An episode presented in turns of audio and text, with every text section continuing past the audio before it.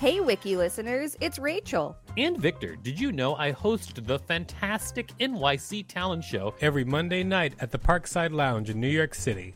It's an off off Broadway showcase where you can see New York's underground performance art up close. We've got weekly special guests like Colin Quinn, Janeane Garofalo, Tone Bell, and lots more. Use the code WIKILISTEN for a special discount on tickets when you go to nyctalentshow.com. That's nyctalentshow.com. One size fits all seemed like a good idea for clothes. Nice dress. Uh, it's a it's a t-shirt. Until you tried it on. Same goes for your health care. That's why United Healthcare offers a variety of flexible, budget-friendly coverage for medical, vision, dental, and more. So whether you're between jobs, coming off a parent's plan, or even missed open enrollment, you can find the plan that fits you best. Find out more about United Healthcare coverage at uh1.com. That's uh1.com.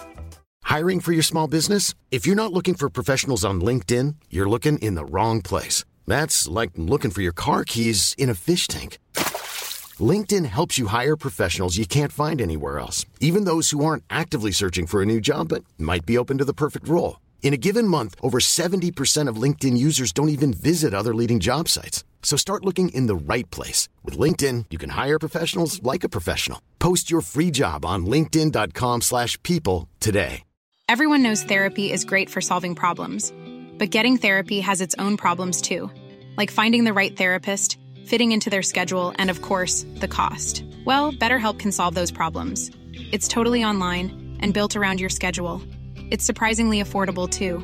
Connect with a credentialed therapist by phone, video, or online chat all from the comfort of your home.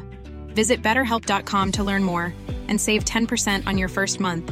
That's BetterHelp H E L P. This is the Wikipedia page for the Great Molasses Flood, Part 2 of 2.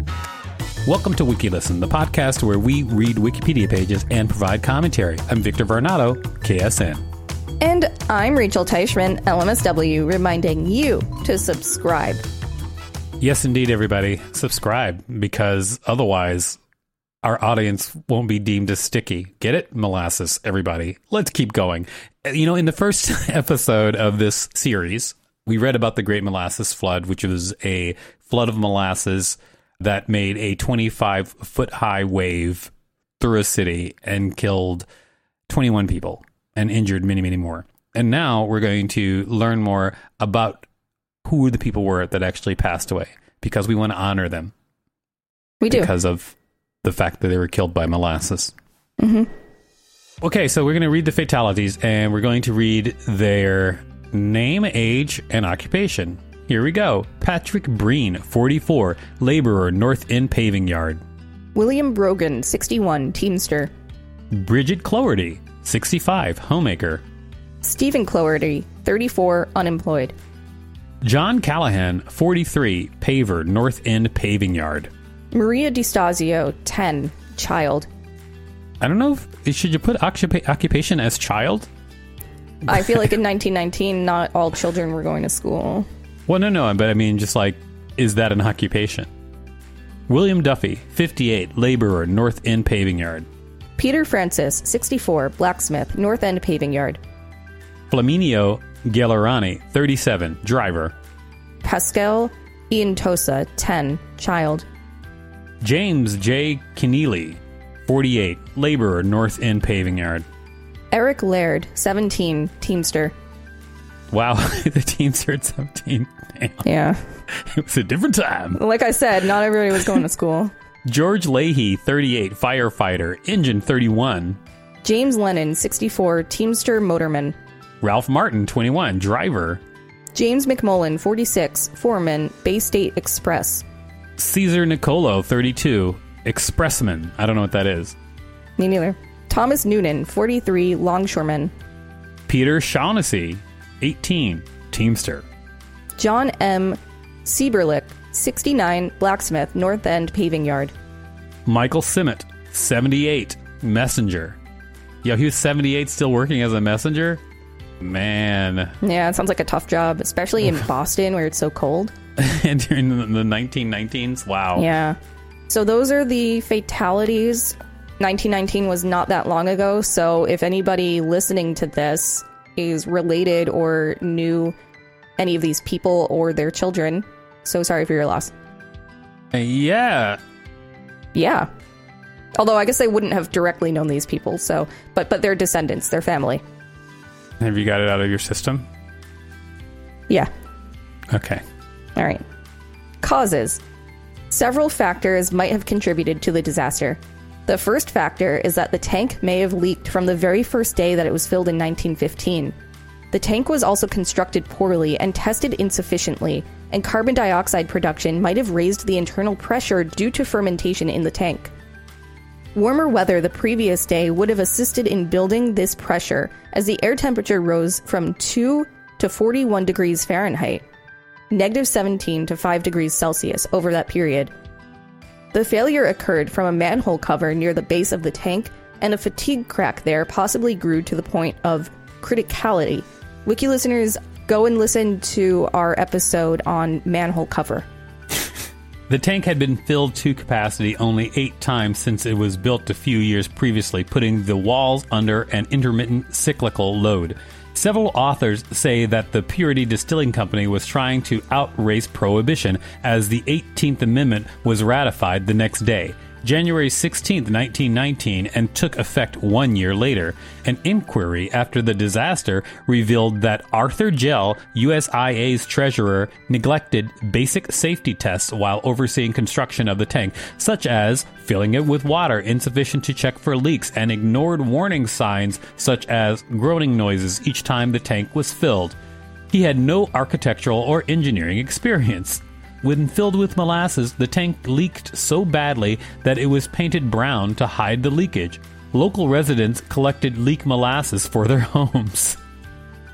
A 2014 investigation applied modern engineering analysis and found that the steel was half as thick as it should have been for a tank of its size, even with the lower standards they had at the time. Another issue was the steel lacked manganese and was made more brittle as a result. By the way, manganese is a chemical element. It has a symbol Mn and atomic number 25. It is a hard, brittle, silvery metal, often found in minerals in combination with iron. That's true, and we also need it as part of our diets. The tank's rivets were also apparently flawed, and cracks first formed at the rivet holes. In 2016, a team of scientists and students at Harvard University conducted extensive studies of the disaster gathering data from many sources, including 1919 newspaper articles, old maps, and weather reports. The student researchers also studied the behavior of cold corn syrup flooding a scale model of the affected neighborhood. The researchers concluded that the reports of the high speed of the flood were credible.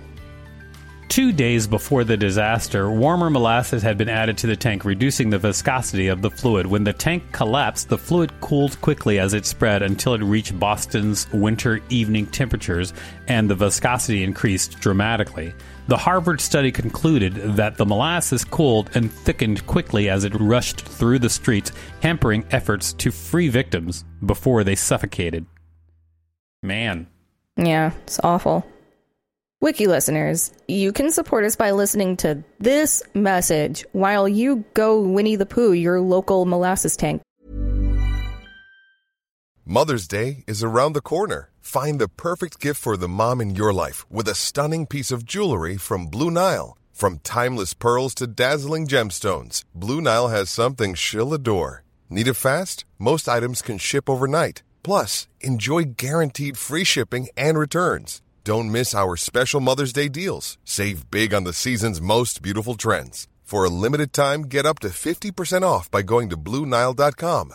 That's Bluenile.com. Everyone knows therapy is great for solving problems, but getting therapy has its own problems too, like finding the right therapist, fitting into their schedule, and of course, the cost. Well, BetterHelp can solve those problems. It's totally online and built around your schedule. It's surprisingly affordable too.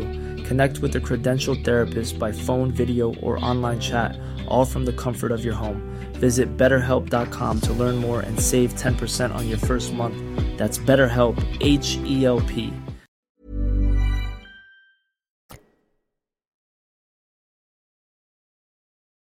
Thank you for listening to that message. Now let's see how things are there today? Area today. United States Industrial Alcohol did not rebuild the tank. The property formerly occupied by the molasses tank and the North End Paving Company became a yard for the Boston Elevated Railway, predecessor to the Massachusetts Bay Transportation Authority. It is now the site of a city owned recreational complex, officially named Langone Park, featuring a Little League baseball field, a playground, and bocce courts. Immediately to the east is the larger Puopolo Park with additional recreational facilities. Do you think at modern day molasses plants, like as part of the training, they have to learn about this disaster? I have no idea. A small plaque at the entrance to Puopolo Park, placed by Bostonian Society, commemorates the disaster.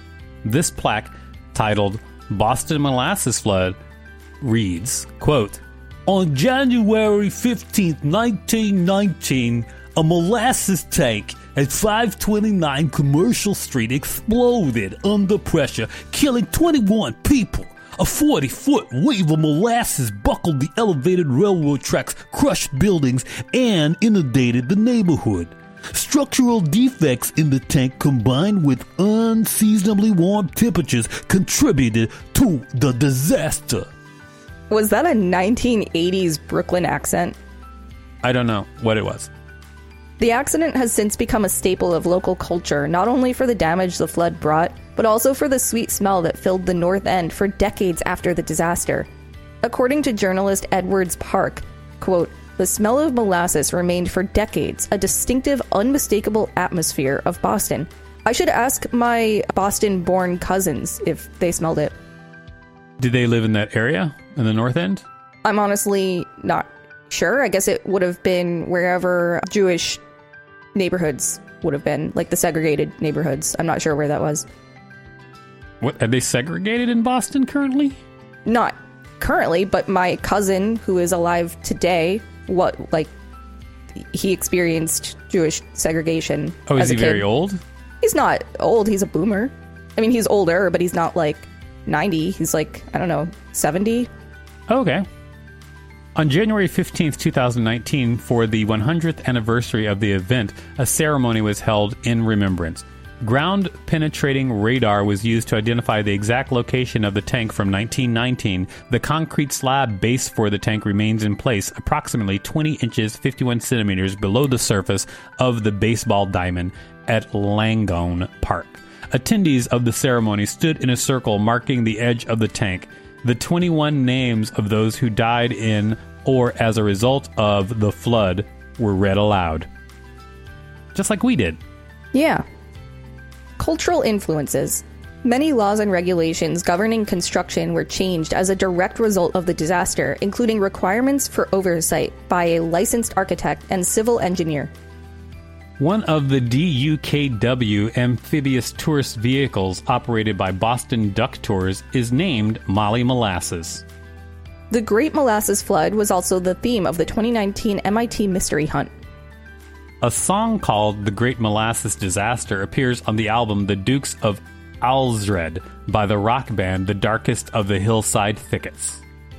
The song Molasses appeared on the 1985 album We the People by the Maine bass group Schooner Fare.